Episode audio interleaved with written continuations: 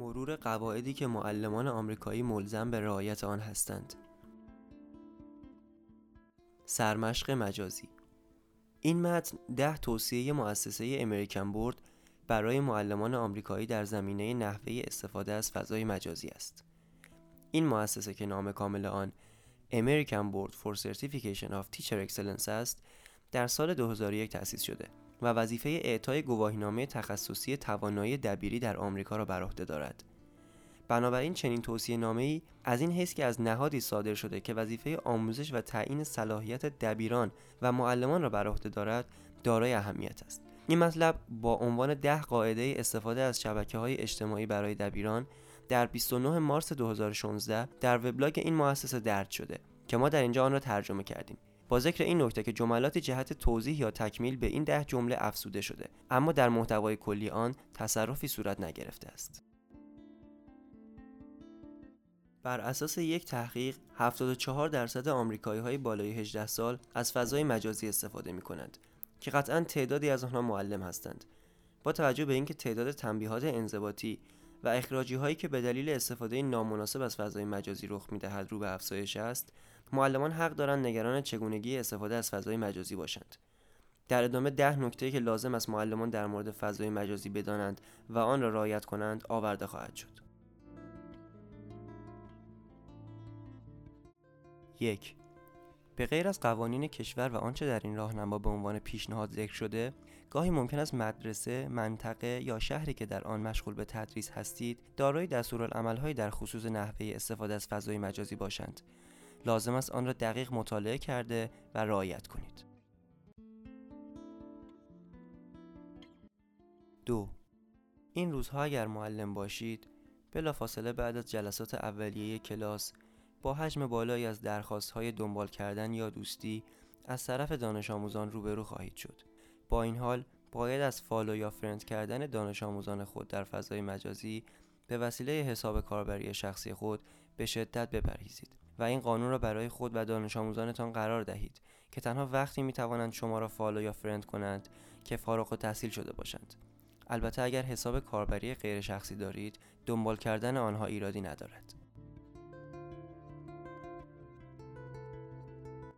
3. برای تصویر حساب کاربری خود از یک عکس مناسب استفاده کنید. حتی اگر حساب کاربریتان از طریق تنظیمات خصوصی قفل باشد، باز هم عکس حساب کاربری شما قابل رؤیت است.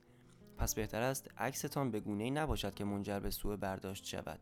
در ایران باید این نکته را هم اضافه کرد که در مورد بانوان، رعایت قواعد و قوانین پوشش باعث خواهد شد که امنیت شغلیشان به خطر نیفتد.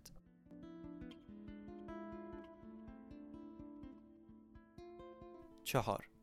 در حساب کاربری خود از ذکر نام مدرسه‌ای که در آن تدریس می‌کنید بپرهیزید، چرا که از این طریق دانش آموزان به راحتی می‌توانند شما را در فضای مجازی پیدا کنند.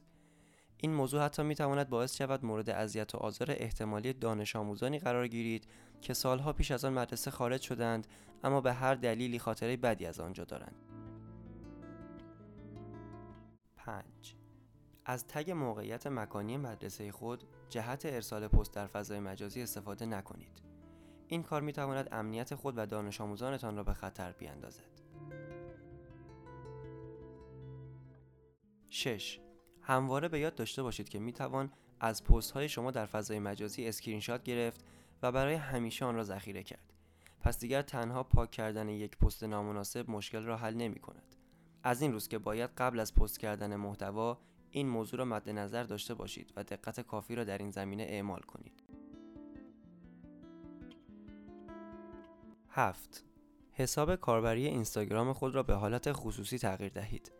به این طریق افرادی که می‌توانند محتوای ارسالی شما را مشاهده کنند، باید از قبل مورد تاییدتان قرار گیرند. البته در صورتی که حساب اینستاگرام شما به حساب توییتر یا فیسبوک متصل باشد، باز هم احتمال دارد بعضی از پست‌هایتان در این شبکه‌ها قابل رؤیت باشد. بنابراین بهتر است از اتصال حساب‌های مختلف به یکدیگر خودداری کنید. 8. هیچ وقت در پست‌های خود از نام مدرسه‌ای که در آن مشغول به کار هستید استفاده نکنید. زیرا پست شما با جستجوی نام مدرسه در موتورهای جستجو قابل رؤیت خواهد بود. 9. هیچ وقت در مورد مدرسه خود در فضای مجازی بدگویی نکنید، مخصوصا اگر مدرسه یا همکارانتان شما را فالو می‌کنند. این نکته منحصر به معلمان نیست و در همه مشاغل صادق است و رفتاری کاملا غیر حرفه‌ای محسوب می‌شود. اگر نقدی دارید، بهتر است آن را از کانال‌های رسمی و رخ به رخ مطرح کنید که یا نتیجه می‌گیرید یا اینکه نهایتاً قطع همکاری می‌کنید، اما وجهه شما و مدرسه از بین نمی‌رود.